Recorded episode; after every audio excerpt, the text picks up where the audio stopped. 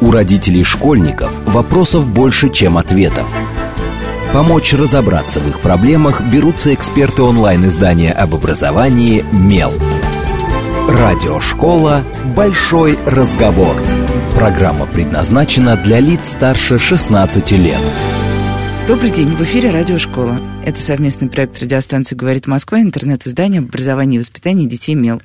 У микрофона сегодня я, как обычно, Надя Попудогла, главный редактор «Мела».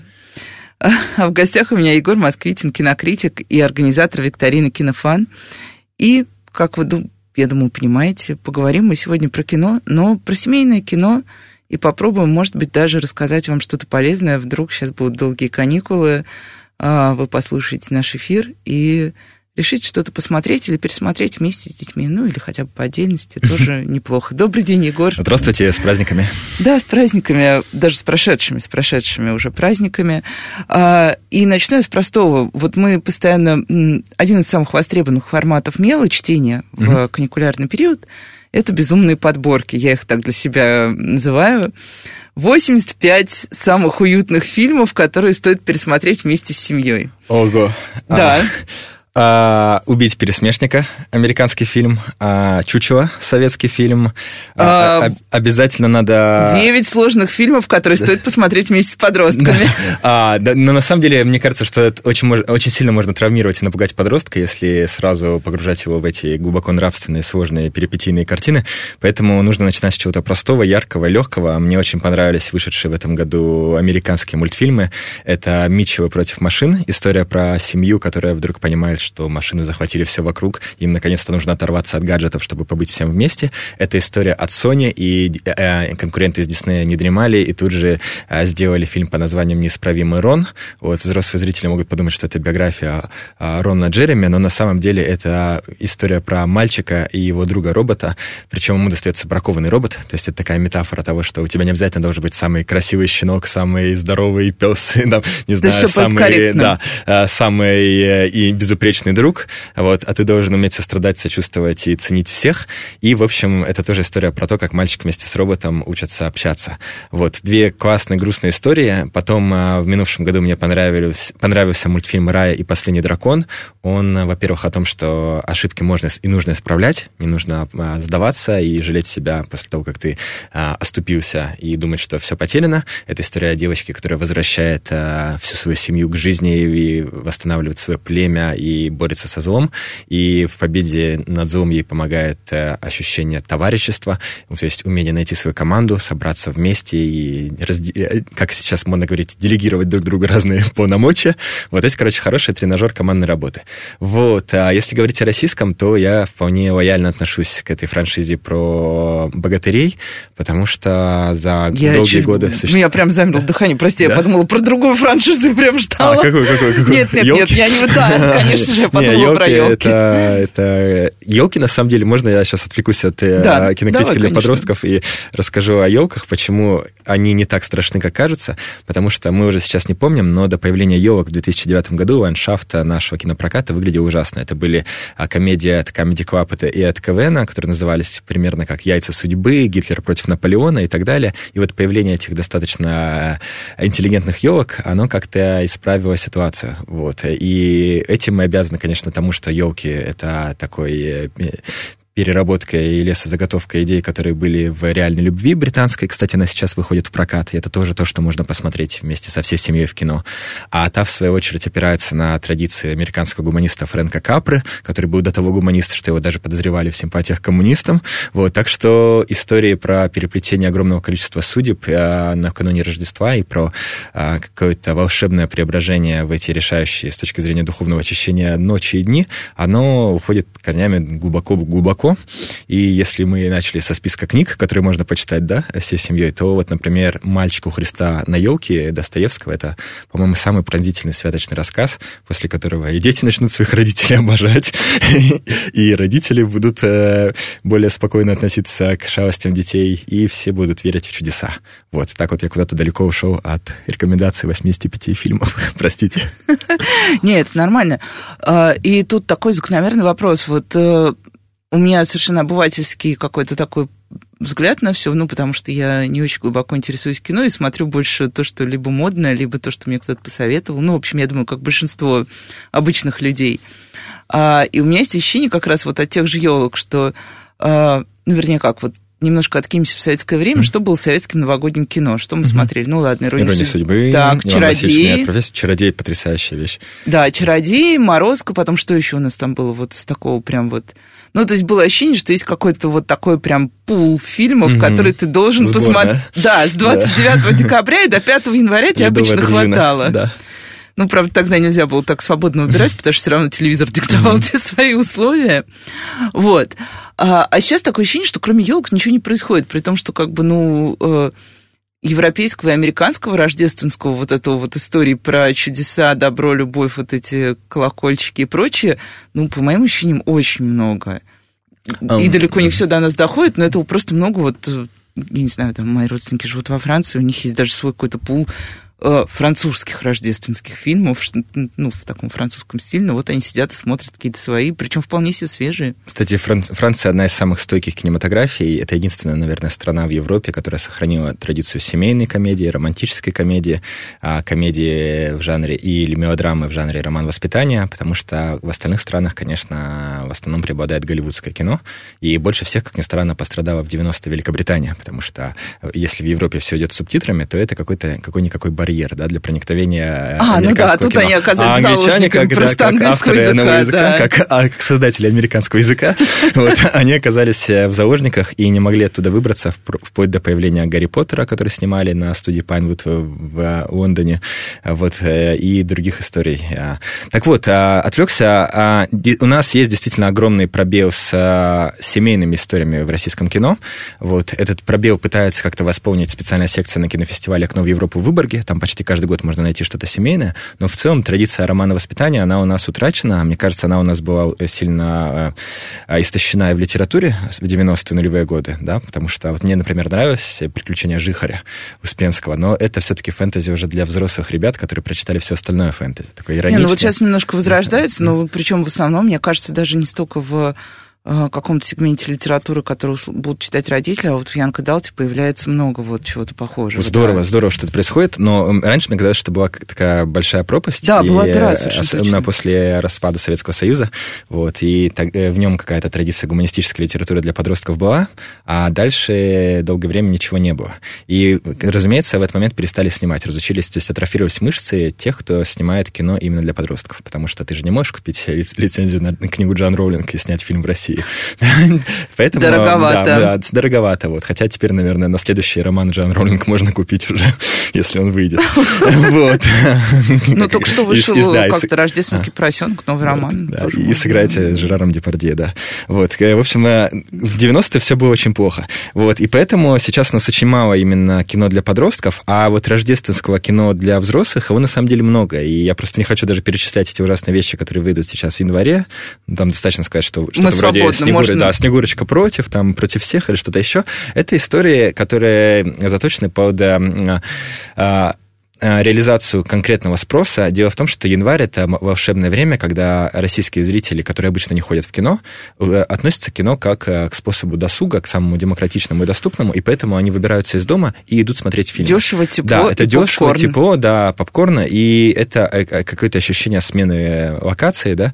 Поэтому люди всех поколений идут в кино, и считается, что в январе, по крайней мере, до коронавируса российский прокат приносил в 4, иногда даже в 5 раз больше денег, чем в любой другой месяц месяц. Поэтому, конечно, все борются за аудиторию, которая за кино особенно не следит, э, потому что у нее много других проблем, к сожалению, в жизни.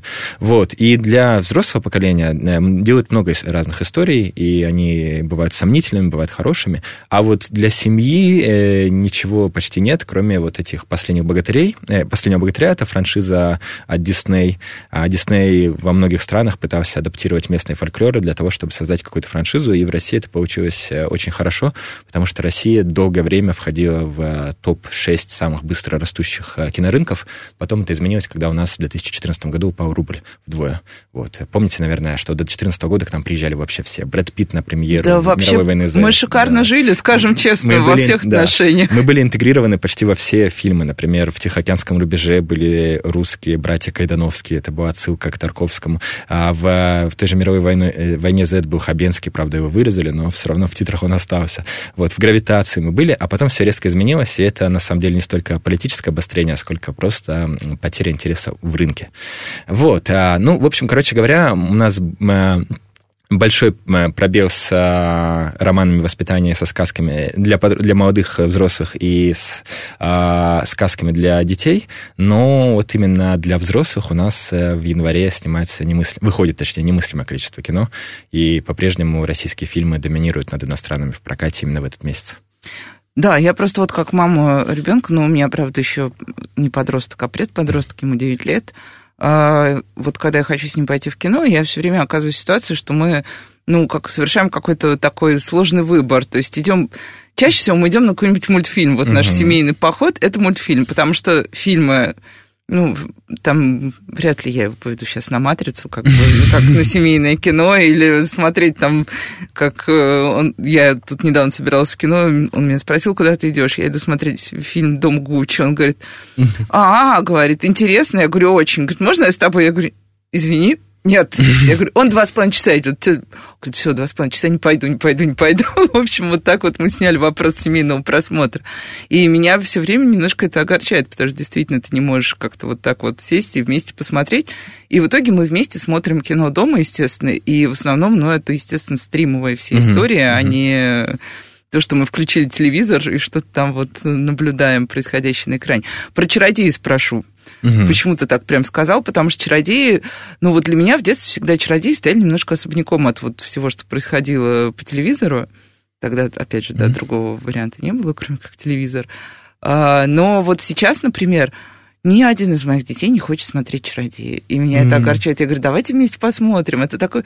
Они все поют «Три белых коня», но никто не хочет смотреть.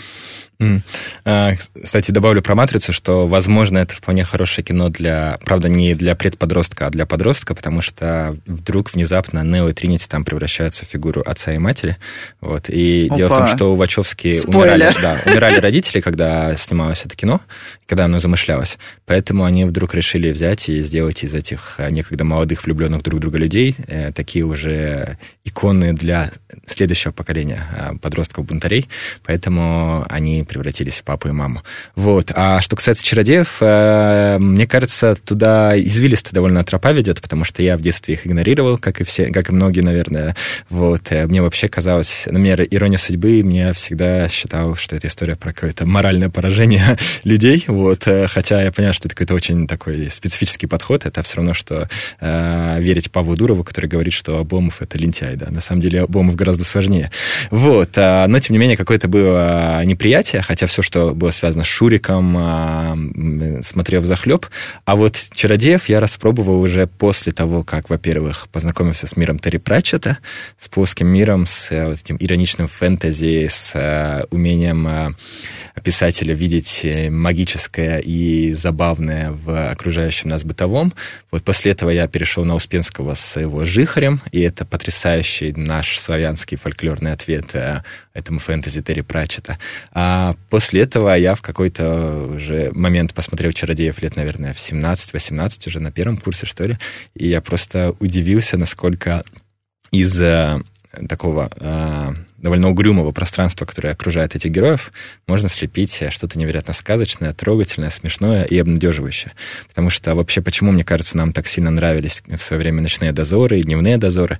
Потому что они нам давали надежду, что вот э, в стенах между э, панель, э, квартирами в панельках а, какой-то идет магический ток, да, что вот э, все не напрасно, что рядом с нами идет какая-то большая борьба добра со злом, и мы можем в ней участвовать по мере сил. То есть, короче говоря, чем э, более серая реальность тебя окружает, тем э, больше ты ценишь какие-то фантастические надстройки над ней. Вот, например, э, мы когда занимаемся со студентами э, на, истории, на курсе истории сериалов, я им все время рассказываю, что э, есть такой жанр экзистенциальная комедия, драма и ужастик, и это супер популярный жанр именно в последние десятилетия, потому что у людей очень много вопросов накопилось к себе. Вот. И а, а закон этого жанра — надстройка над реальностью. То есть есть какая-то а, объективная правда, а дальше есть какое-то волшебное вмешательство, которое позволяет тебе изменить свое положение в мире. Вот, например, есть сериал «Бог добавил меня в друзья», и там Бог просто реально пишет тебе в Фейсбуке. Вот. Или там есть... А, Ладно, про эйфорию не будем. Да, да, да. да, ну, в общем, короче, мораль в том, что нам нужна надстройка над реальностью, и чародеи а, потрясающую надстройку дают, и, по-моему, самое рождественское, самое сказочное, самое святочное, что в советском кино происходило, это именно они. Мне кажется, да, как раз вот эти э, не знаю, безумные кони уже, которые несутся по этой белой дороге, это уже прям обещание того, что все когда-то все-таки куда-то мы на этих белых конях поедем. Да. Ну, окей, подождем еще немножко. А, про Шурика как раз. А, мы очень часто слышим, а, ну вот родители достаточно, даже прогрессивные родители, они при этом всегда немножко консервативные. Ну как, мы начинаем с того, что предлагаем детям то, что нравилось нам. Ну, mm-hmm. у нас просто нет другого опыта, это mm-hmm. нормально совершенно. Я себя все время ловлю на этом и стараюсь вот сейчас уже, когда дети более-менее взрослые, немножко себя останавливать и не говорить, ну, это же очень хорошая книга, я ее так любила в детстве, потому что ну, то, что я любила в детстве, mm-hmm. это не имеет отношения к текущему их э, э, отношению с книгами, романами, авторами и так далее. Э, и вот то же самое с э, фильмами происходит. Когда мы что-то пишем про фильм, все вспоминают, ну вот же были раньше, например, тот же Шурик, да? Mm-hmm. Ты ставишь ребенку пес Барбос, mm-hmm. ставишь ребенку Шурика, ты уверен, это такая зона абсолютной безопасности. Там mm-hmm. не будут ругаться матом, mm-hmm. там никого mm-hmm. не убьют. Mm-hmm. Ну, максимум, что случится, там попытаются кого-то похитить, но mm-hmm. и то тоже все закончится хорошо. Вот. И мы до сих пор включаем детям, вот которые, ну, чуть младшие дети, всю эту линейку наших комедий. А вот что-то новое такое же появилось, что осталось незамеченным, например, родителями. Вот что тоже можно так вот взять. И формально, да, абсолютно взрослый фильм. Ну, как взрослый? Ну, да, взрослый посадить просто ребенка и сказать, а, посмотри, это будет очень смешно. То есть именно, им, именно эксцентричная комедия, где да, вот, да, такой да. механический Причем безопасная, очень, то есть нигде очень... появляется, mm-hmm, я не знаю, mm-hmm. какой-нибудь коллектор, и вдруг mm-hmm. забирает все деньги, и все плачут и не смеются. Абсолютно ничего такого не могу вспомнить. Я даже ехал и пытался как раз такие вещи найти, потому что... Э, вот, но мне кажется, такого чистой эксцентрики и абсолютно безопасного юмора, который не нуждается в комментариях, объяснений не существует сегодня э, в кино, потому что сегодня есть запрос на так называемые двухэтажные э, драмы, когда... Ну, или драма в смысле, не в смысле грустное кино, а в смысле кино с, с драматургией. Вот, э, и, и двухэтажность означает, что там должно быть что-то понятное, веселое для детей, и в то же время что-то, что цепляет взрослого. Поэтому, mm-hmm. например, когда вы будете смотреть, если будете смотреть новую версию «Один дома», да, то там вполне безопасный юмор, там нет ничего, э, о чем нужно было бы потом поговорить с детьми, но при этом а, там вдруг нам впервые излагается точка зрения грабителей, вот, которые mm-hmm. вынуждены из-за нищеты, из-за социального кризиса, из-за отчаяния а, взять и проникнуть в чужой дом. И в конце, разумеется, все друг с другом помирятся, но в целом это уже кино про взрослые проблемы нового времени, вот, и детям э, возможно, ну, придется объяснять, почему воровство не имеет оправданий, да? Вот, это сложная уже история. Вот, или, например, «Мальчик с оленями рогами». Это очень нежная эм, история на Netflix, она э, эм, маркируется рейтингом, по-моему, 12+. Вот, это история про то, что весь мир умер, практически вымер в результате э, катастрофы и болезни, и эпидемии, а дети стали рождаться наполовину детьми, наполовину зверушками. Вот, и это такая метафора того, что только примирение с природой может взять и остановить конец света света и распад общества. Но это страшная вещь, которой не так-то просто, мне кажется, говорить с подростком. А, меня родители не жалели, мы уже в 12 лет смотрели там, и, и, или даже раньше «Иди и смотри», «Жизнь прекрасная», все вот это вот. вот. а, а вот мне кажется, что если... Э, ну, короче, э, в общем, мне кажется, что это все очень сильно зависит от самого родителя и от готовности э, о чем-то говорить и о стратегии воспитания. Но вот таких чистых, прям эксцентричных, простых вещей а, не осталось. Может быть, это анимация диснеевская, вот, а, то есть та же «Рая. Последний дракон», может быть, это э, так называемая, то есть сделанная живыми актерами версия «Аладдина», которая выходила два года назад, но вот именно не отталкиваясь от сказок, не отталкиваясь от франшиз, а, не отталкиваясь от анимации, что-то такое посоветовать сложно, потому что везде закладывается какая-то еще конфликтная история для взрослых, которые дети могут не считать или считать неверно. А, и вот следующая претензия а, здорового родителя, здорового человека, что в а, то, что так или иначе может соприкоснуться с детьми, в, как в книге, так и в фильмы, и в сериалы, начинают закладывать слишком много смыслов. Угу. И тоже вот откатываясь к началу разговора про робота, угу. что обязательно начинают, ну, сейчас вот как все обсуждали недавно популярных высших сериалов, да, что ну сколько можно, какие, почему королевы там не такие, какие они должны быть, почему пажи не такие, какие они должны быть, ну можно нам вернуть, пред, вот, вернуть наше все, когда все как и было. Вот. А, почему так происходит? Понятно, что это происходит, почему это происходит, в, например, в Америке, мне понятно, почему это происходит. А, но на самом деле это же постепенно происходит уже и у нас, мне кажется. Вот, в, по крайней мере, в литературе, ну, я mm. больше читаю, чем смотрю, я это совершенно точно вижу. Такой же тренд на вот такую социальную трамбовку mm-hmm. и как раз вот эти вот большие смыслы все время, что мы что-то пытаемся рассказать. И э, есть нужно ли это на самом деле детскому кино? Вот я не знаю, нужно ли мне, чтобы мне постоянно детское mm-hmm. кино а, объясняло ребенку не только какие-то там простые вещи, но и повестку. Mm-hmm. Mm-hmm. Ну вот э, у меня с этим э, сложное отношение, потому что, с одной стороны, если бы я жил в Америке, и у меня были дети американцы, то я был бы за них спокоен, поэтому я бы хотел, чтобы они соприкасались с э, чужим жизненным опытом, с разными историями, учились сопереживать э, самым разным людям. И у меня есть конкретный очень пример, почему я верю в репрезентацию инклюзивность. А дело в том, что когда ты подросток, тебе важно именно себя именно свои проблемы видеть на экране. И я с этим столкнулся а, на кинофестивале в Берлине, где вдруг стали показывать мультфильмы, и там показывали мультфильм Диснея, точнее Пиксара «Вперед». Это история про двух братьев троллей, которые живут в сказочном мире, вот, и они оплакивают своего отца. И этот э, мультфильм абсолютно все критики разбомбили, потому что он действительно самый выдающийся по меркам Пиксара. Но я узнал в нем конкретно свою историю со своим папой, со своим старшим братом, поэтому я сидел и ревел как э, мочалка.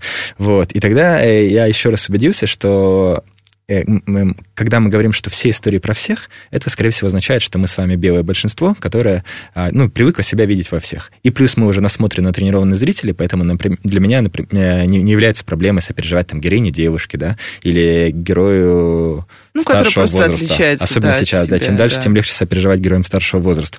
Вот. А когда э, ты ребенок, тебе важно видеть именно себя. Героя с той же проблемой, с той же внешностью, с тем же разрезом глаз, с тем же страхом. Поэтому нет ничего, мне кажется, страшного, при условии, что это происходит в обществе, которое потом таких детей поддержит. Вот. Но если, допустим, сейчас нам в России давать детям все, что им показывает Дисней, то потом этим детям придется объяснять, что э, вы потребляете глобальный продукт, но живете в среде, где у вас могут быть... Э, Немножко другие, другие обстоятельства. Другие обстоятельства и реакции, да. Поэтому я за то, чтобы все происходило очень-очень осторожно, вот, с ответственностью перед детьми э, и перед их будущим. Вот, так что это очень сложная, действительно, дискуссионная штуковина. Вот, э, но в целом я думаю, сопереживание другим, оно полезная штука. И когда мы смотрели фильм «Чучело», не все же из нас были на стороне, э, в положении ребенка, который подвергается буллингу, да, многие из нас были и сами, возможно, хулиганами, да, и просто жестокими, жестокосердными, и когда ты смотришь, как травят эту девочку, которая совершенно не такая, как ты, в тебе что-то ломается, меняется, и ты начинаешь э, становиться внимательнее, возможно, ты встанешь на защиту такого ребенка. Так что я в целом за то, чтобы это было, но в России, наверное, надо попозже все-таки детей вводить в курс э, сложности современного мира, потому что иначе они могут подумать, что у нас все слишком хорошо, а у нас не так. Ну, либо потом, опять же, много разговаривать после того, как ты посмотрел. Нужно вообще разговаривать с детьми постоянно? Вот это... Вот твои родители ну, как? Вот смотрели сложно, и потом что ты понял? Э, мы недавно... Мы сейчас будем скоро делать э, э, вместе с домом с маяком такую линию, если что, это можно вырезать, а, линию смешных футболок, да? Вот. И мы решили все их посвятить теме кино. И у нас будет... И мы берем модели проекта «Слово дна», то есть берется какое-то слово и какое-то смешное к нему определение. Вот. И мы придумали термин «ромкомнадзор».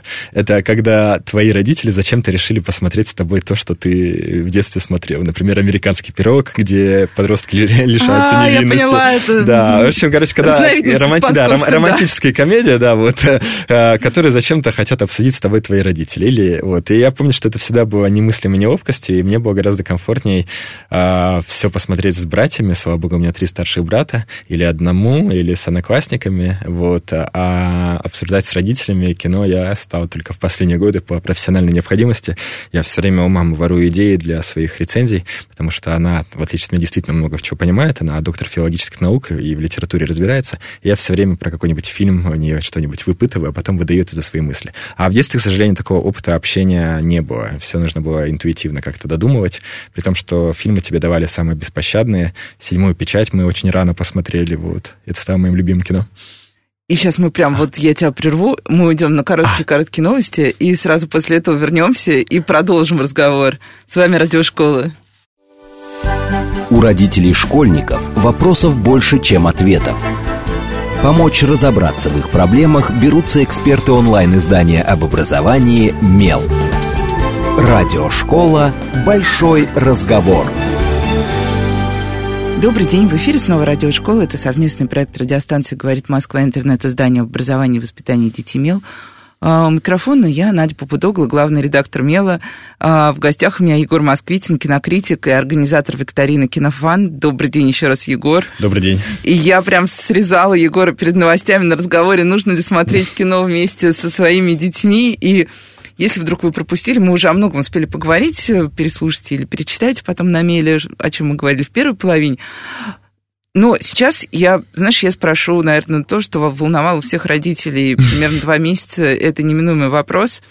Просмотреть вместе, смотреть отдельно. А что, что случилось с игрой в кальмара? Вот просто твое мнение. Потому что мы еле выдержали в Меле. К нам был вал запросов. Что это за сериал? Угу. Почему наши дети его смотрят? Почему они не хотят рассказывать о чем там? Ну, родители тоже, угу. у них мало времени, не могут все смотреть. Они читали угу. э, в поиске короткие выдачи, ужасались и начинали обсуждать, что пора бы уже игру в кальмар, это вот Ромкомнадзор, запретить. Вот, в чем здесь какая-то такая история, что это так затянуло подростков. И у нас вот есть подростковый проект, э, который мы делаем вместе с ребятами, там, ну, им в основном 14-16, и они тоже все ходили. И даже мой девятилетний посмотрел кусок игры в кальмара, ему не понравилось, но все равно посмотрел.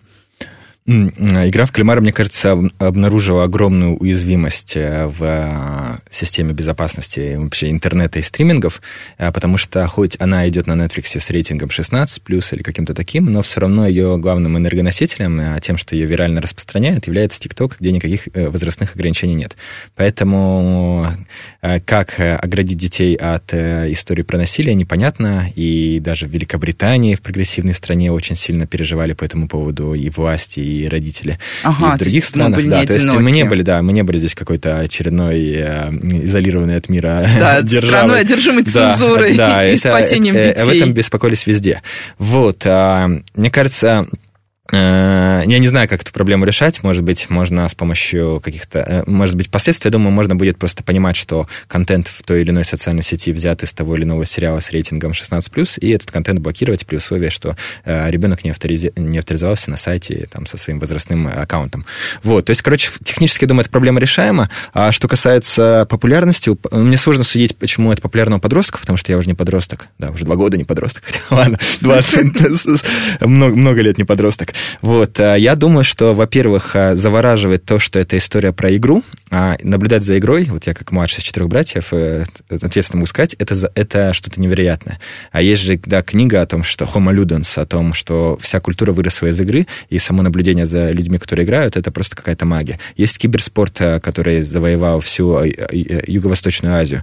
Вот, есть много таких примеров, есть реалити-шоу и так далее. Вот вторая причина, мне кажется, в том, что люди, когда это смотрят, они осознают, что а, в чем цинизм-то и идеализм одновременно этого сериала? В том, что он берет детские игры и превращает их в а, пространство беспощадной борьбы за ограниченные ресурсы, где проигравший умирает. Вот. И поэтому этот э, фильм ставит под сомнение вообще всю систему воспитания, всю систему взросления людей, потому что мы с детства учимся бороться, кого-то побеждать, конкурировать, и мы часто должны предать себя ради успеха или предать другого ради выживания, и это невероятно страшно. И взять и наложить на это а, игры из детства, это все равно, что сказать, что мы себя программируем на это. То есть это история, которая идет в тренде огромного количества других фильмов и сериалов, которые ставят под сомнение невидность детей.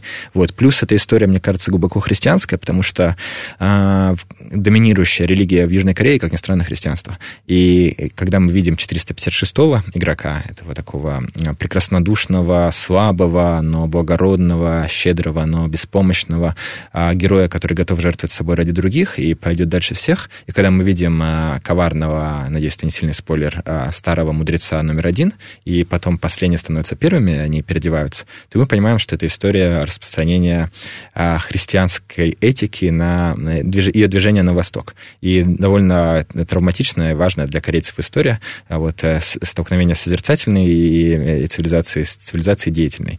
Вот. И поэтому э, они как бы там в симбиозе существуют, как инь-янь, и это для них где-то на подсознании важно, а для нас это важно, потому что мы любим все мессианские истории, да, и, и Дон Кихота мы тут читаем, и много чего еще. Вот еще одна причина в том, что это невероятно виральная история, то есть все, что в ней происходит, очень понятно, потому что есть правила, при этом все очень ярко, у людей есть костюмы, и эти костюмы потом в Хэллоуин заполонили все вечеринки. Вот, есть какие-то мемы, есть какие-то игры, я сам заказывал игры для вечеринки, вот, и они, к сожалению, приехали уже после Хэллоуина. Вот. То есть, короче, это хорошо распространяющая себя история. И, наконец, последняя причина ее успеха, мне кажется, в том, что мы все живем в ситуации огромного социального неравенства и рассвоения, и Корея вроде бы очень прогрессивная страна, да, которая подарила нам Samsung, Kia и много чего еще, но при этом там действительно люди очень закредитованы. И поэтому история про нищету и про поколение игроков, которые верят в чудесное решение проблемы с помощью ставки, с помощью а, какого-то решить, рывка вместо системной работы над собой, это поколение есть и там, и оно есть во всем мире, то есть это кидауты, да, это люди, которые э, созревают позже, это люди, которые выросли на играх. Кстати говоря, э, триумф Матрицы в 99 году во многом обусловлен тем, что э, в офисы вышло первое поколение геймеров, которые верили, что в игре есть нек... в жизни есть некие правила, ее можно пройти. Вот. И поэтому, в общем, история история про неравенство точно, и про нищету, точно так же, как и в «Паразитах», она нас всех, э, к сожалению, да, затягивает. Да, я как раз хотел «Паразитов» да, вспомнить. Вот. И, наконец, последняя, ну, это такая уже теория, э, но, может быть, в ней есть смысл, э, спорный очень тезис, но скажу его. Мне кажется, что корейцы в силу своей раздробленности на две страны гораздо раньше почувствовали тот конфликт, в котором живет вся западная цивилизация, и мы сегодня.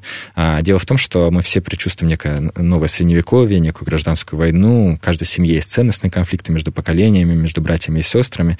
Вот. В Америке это проявилось очень явно после 2016 года, и они как раз начали это рефлексировать через кино, через Джокера, через награждение паразитов иностранных. А корейцы об этом очень давно говорят, потому что у них давно, э, давно уже две страны, и они в шоке от того, что братья и сестры могут быть такими разными и так запрограммированные на соперничество друг с другом. Поэтому они давно научились рефлексировать ту проблему, с которой мы столкнулись в прошлом десятилетии. А все время люблю приводить пример, что самый рейтинговый сериал сериалы прошлого десятилетия — это «Ходячие мертвецы» и «Игра престолов». Абсолютно средневековые истории. Вот. И поэтому они нам дают лекарства от... Э, у них, у них уже прошли испытания этой вакцины, вот, а, а мы с ней только, э, с этой болезнью только столкнулись.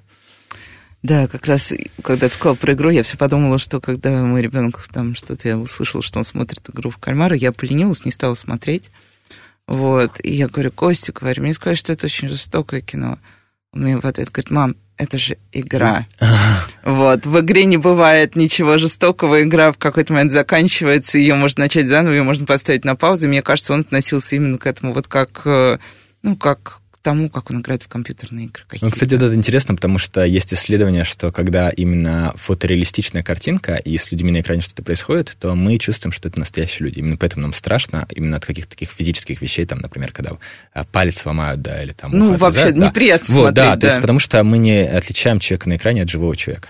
А когда мы играем в игру, а, из-за несовершенства графики, мы же действительно ну, там допускаем огромное количество крови и да. насилия. Да. И вот это интересно, кстати, э, когда ты с игр на кино переходишь, а не наоборот, как мы, а у тебя сохраняется эта дистанция, это отстранение от а, персонажа или нет? А вот это, кстати, прикольная тема. Нужно будет поговорить с кем-нибудь из наших Психологами, да, хороших психологов, Мгм. да. Как раз у нас, я думаю, в, этом году скоро придут э, хорошие наши большие друзья. Вот можно будет обсудить.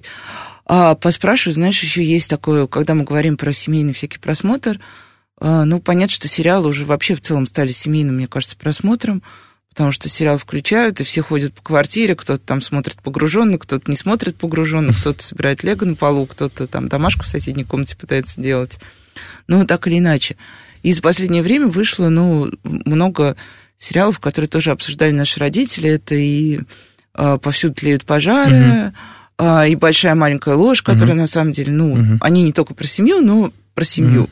Вот совсем недавно у нас очень активно наши читатели обсуждали сериал «Уборщица». Мгм, шикарный. Вот.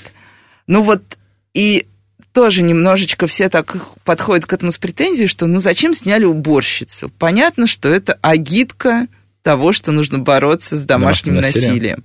А За-? Зачем сняли большую маленькую ложь? Это агитка, и дальше тоже там, ну, в большой маленькой лжи просто больше сюжетов, Мгм, поэтому, мгм, но так да. или иначе все равно. А, вот. А, какие были еще классные? Я не буду спрашивать опять, почему кладут смысл. Это, я думаю, все мы так уже мы все поняли. А какие такие сериалы такого же формата люди могли пропустить, не столь очевидные какие-то? Может быть, ты что-то вспомнишь вот именно про семьи, истории. Я, кстати, вот из-за этого очень люблю французское кино, потому что, да, у них есть вот этот жанр семейной истории, Мгм. когда есть семья, в ней что-то происходит, и я все время думаю, ой, хочу сериал, который будет вот такой, как короткая французская, ну, как обычный французский фильм. Вот, в общем, да, что-то про семью, пусть с тяжелыми темами, пусть с простыми темами, но в целом семья. А можно тогда, пока не забыл? Я, у меня есть ответ про Ага. семью, но вот как раз про французское семейное кино хочется сказать. А, В этом году на Каннском кинофестивале вне конкурса был показан замечательный фильм. Он называется «Крусейд». Скорее всего, его переведут на русский как «Крестовый поход детей». Это история с Луи Гарелем, с его супругой Мариной Вакт а, и с чудесными детьми. А, А сюжет такой. А, Из домов э, а, французских буржуа респектабельных и э, благополучных вдруг начинают пропадать какие-то дорогие вещи. И выясняется, что все дети по всему миру сговорились продавать ценности родителей ради того, чтобы организовать операцию по созданию в Африке искусственного моря. Вот, Опа. а, да, ну, или даже, скорее всего, озеро, потому что с пресной водой. Вот, а, и а, вначале мы видим очень комичную ситуацию, когда отец а, ходит по квартире, и, и мама ходит по квартире, они ищут вещи, которые им явно особенно не нужны. Вот, и особенно э, сильно они сокрушаются, когда узнают, что их сын продал а, какую-то бутылку из погреба, и он говорит, да ну бросьте, она все равно была пыльная. Вот. А у них в этот момент чуть ли не Я представила в этот момент Да. французских родителей, мне стало их очень жаль. Вот, она вам не нужна. Лежит там в подвале в пыли в темноте.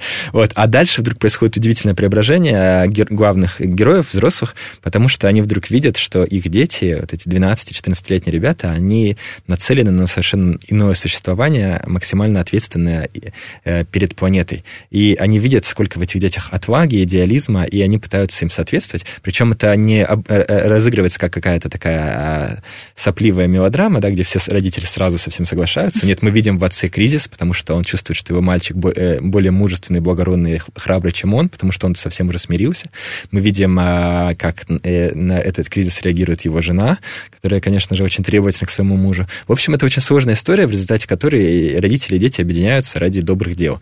И она настолько... Вот это тоже повестка же, да, э, забота о, тре- о странах третьего мира, да, об экологии Ну, вообще забота об Да. окружающем мире. Ну, но это настолько классно сделано, как семейное приключение, это настолько иронично, причем иронично и в первую очередь для взрослых, потому что я думаю, что дети большую часть этих шуток пока не воспримут. Вот. И еще это очень классно говорит о том, э, что пассионарность нового поколения заключается в другом. То есть есть же э, все, наверное, прежние поколения, они характеризовались экспансивной пассионарностью, то есть что-нибудь захватить, что-нибудь открыть, куда-нибудь улететь, что-нибудь купить. А Покорить. Сейчас, да, покорить, да. Вот. А сейчас вдруг э, растут люди, которым, наоборот, важно минимизировать свой э, э, токсичный след на земле, да. Вот. Мы видим это по сериалам Netflix, а, например, по сериалу «Политик», где молодые ребята так живут, что все отходы от их жизнедеятельности помещаются в ведре под раковиной, да и то в этом ведре живут червяки и все съедают.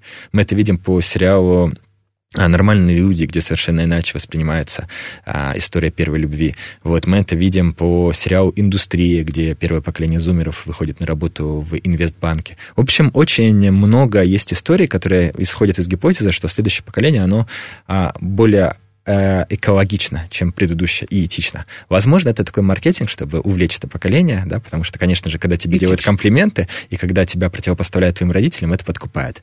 Но, с другой стороны, если что-то очень сильно внушать, да, как мы знаем по массовой культуре, то это можно внушить. Вот, поэтому иногда среди этих фильмов а, вот попадаются прям жемчужины, будь то вот этот французский фильм. А иногда, наоборот, э, какое-то а, не, не очень хорошо получившееся а, произведение, например, сериал по темным началам Филиппа mm-hmm. Пулмана вдруг э, превращают, э, э, преподносят как историю Греты Тунберг, потому что тоже маленькая девочка, тоже борется с корпорациями, но в сказочном мире с бронированными медведями. Вот, я это все говорю, чтобы выиграть время, вспомнить какой-нибудь хороший сериал 20, 21 года про семью и для семьи, и вспомнилась только станция 11. Это картина, вышедшая, мини-сериал, вышедший совсем недавно, перед Новым годом, в России на Море ТВ, в Америке на HBO Max. И это очень красивая история про то, как дети и взрослые объединяются, чтобы спасти мир. А сюжет такой, э, во время э, постановки Шекспира в Чикаго прямо на сцене от какой-то странной болезни умирает король Лир. Единственный, кто вызывается ему помочь, это парень из зала, у которого совершенно Э, нестройная, трагичная жизнь. Он теряет работу, от него уходит девушка, он заторможенный, у него часто бывают панические атаки, он не может собраться силами, но, тем не менее, он самый отзывчивый и чуткий, именно поэтому он спешит на помощь. Спектакль прерывается, все расходятся по домам, и он замечает маленькую актрису восьмилетнюю, за которой никто из родителей не пришел. И он говорит, давай я тебя провожу до дома, вот, и поскольку это все-таки э, современный сериал, да, это не та история, там, где в Советском Союзе было естественно проводить кого-то дома, то сразу нам все объясняют все детали, да, что твои родители должны знать, что я тебя провожаю и так далее, и так далее. Давай позвони. Очень неважно. Вот, это полезная вся инструкция. Вот, но дальше этому парню и звонит его сестра из больницы и говорит, какая-то странная болезнь, срочно прячься где хочешь, э, потому что вот этот грипп из Москвы, он всех убивает. И э, парень вместе с незнакомой девочкой покупают э, えーえー запас продуктов на 8 тысяч долларов и идут к его старшему брату, успешному актеру, то есть его полной противоположности, в пентхаус где-то в Нью-Йорке, или, а, это в Чикаго происходит, в Чикаго.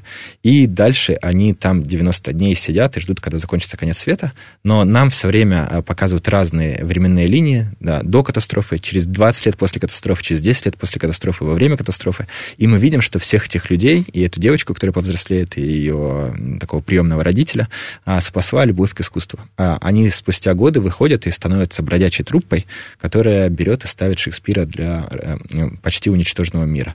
И, вот, и, и все сюжеты Шекспира им помогают в их собственной борьбе. Вот, то есть они столкнутся с, узу, с узурпаторами, которые в этом мире правят, но все насилие остается за кадром, поэтому это можно смотреть с детьми. И им будет помогать, там, не знаю, например, тот момент, что в Гамлете бродячие э, актеры приехали в Альсинор и поставили спектакль. Вот, и здесь точно так же они прокрадутся в крепость врага и поставят спектакль. Вот, то есть история о том, как э, искусство защищает и обеззараживает, и исцеляет, и при этом это еще и кино, после которого ты можешь взять и с ребенком поговорить о том, что а была вот седьмая печать, где во время чумы по средневековой Европе странствовали актеры, а рыцари смерти играли в шахматы, защищая или этих людей или покушаясь на их души. Вот. Был еще фильм «Земля кочевников», где бездомные вдруг бродили по, по Европе. Ой, не по Европе, а по Америке, да, и это тоже каком-то смысле постапокалиптическое кино, хотя абсолютно реально. То есть иногда через какую-то нежную детскую историю можно выйти на такой корпус литературы и кино, что, возможно, удастся какую-то искру высечь, и ребенок заинтересуется чем-то еще. Так, а что будет в 2022 страшно выговаривать? 2-0-2-2. «Властелин колец» будет. Самое главное? Э, мне кажется, это главное событие. Я не уверен, что это успешная авантюра. Вот это хорошая была сразу оговорка. Да, но э, мне кажется, это что-то невероятно важное, потому что сама структура «Властелина колец» противоречит э, структуре главной истории прошлого десятилетия «Игры престолов». «Игра престолов» — это про э, умножение хаоса, про ситуацию неопределенности, про раскол, про кризис ценностей, про а, отсутствие единого какого-то сюжета, то есть квеста, похода, который бы объединял всех хороших в борьбе со всеми плохими. А, и «Властелин колец», особенно «Сильмариллион», и особенно те события, которые будут освещены в сериале, это история, наоборот, про поиск, про упорядочивание пространства, про обретение гармонии, про очищение мира, про некий единый квест, в котором все участвуют. То есть это противоположность той истории, которая захватила нас в прошлом десятилетии. И вот тут возникает вопрос, нам нужна такая история? Такая, может быть, наивная, но при этом Э, э, консолидирующая. Или мы по-прежнему хотим существовать в хаосе, вот, и нам нужно еще больше мрачных историй типа «Игры престолов». То есть чего хочет э, э, десятилетие? Вот на этот вопрос постарается ответить «Властелин колец». Вот это прям стало интересно.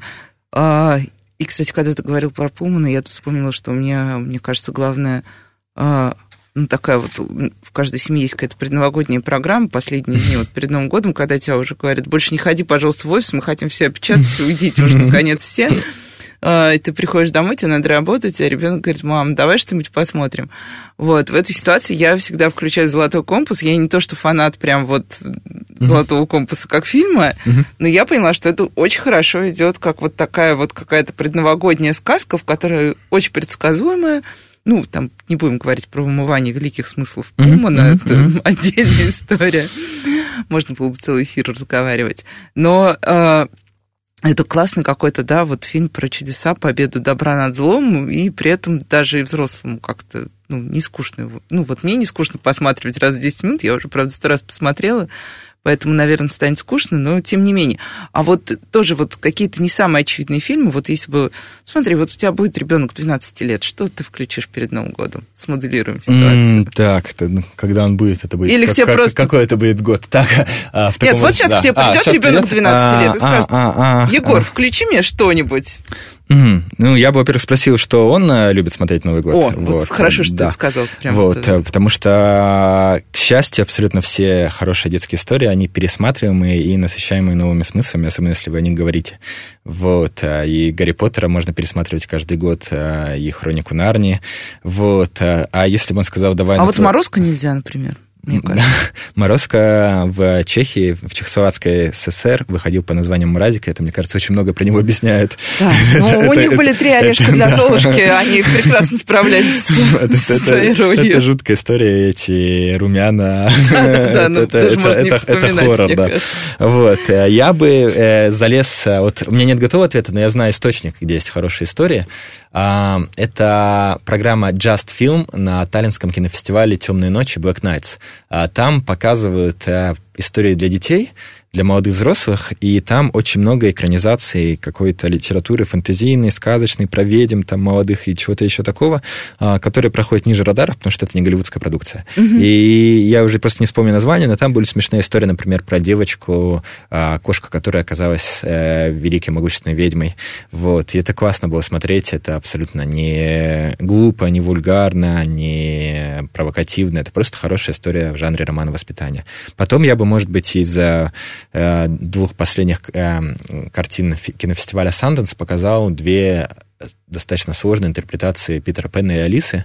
Э, один фильм, я не помню, как называется, его режиссер Бен Зайтлин, автор фильма «Звери Дикого Юга». Он снял вторую часть, про, которая является такой современной экранизацией Питера Пена, в которой мальчик из неблагополучного района где-то в Америке, вот в этом Э, там, где живут э, реднеки, да, эм, э, так называемый белый мусор, то есть люди, у которых очень тяжелая Низкого жизнь. социального да, статуса, да. да вот. Условно и, как сказали бы, у нас низкой ответственности. Да, в, общем, да, в общем, он бежит оттуда в сказочное пространство, и в этом пространстве борется с пиратами и так далее, и так далее.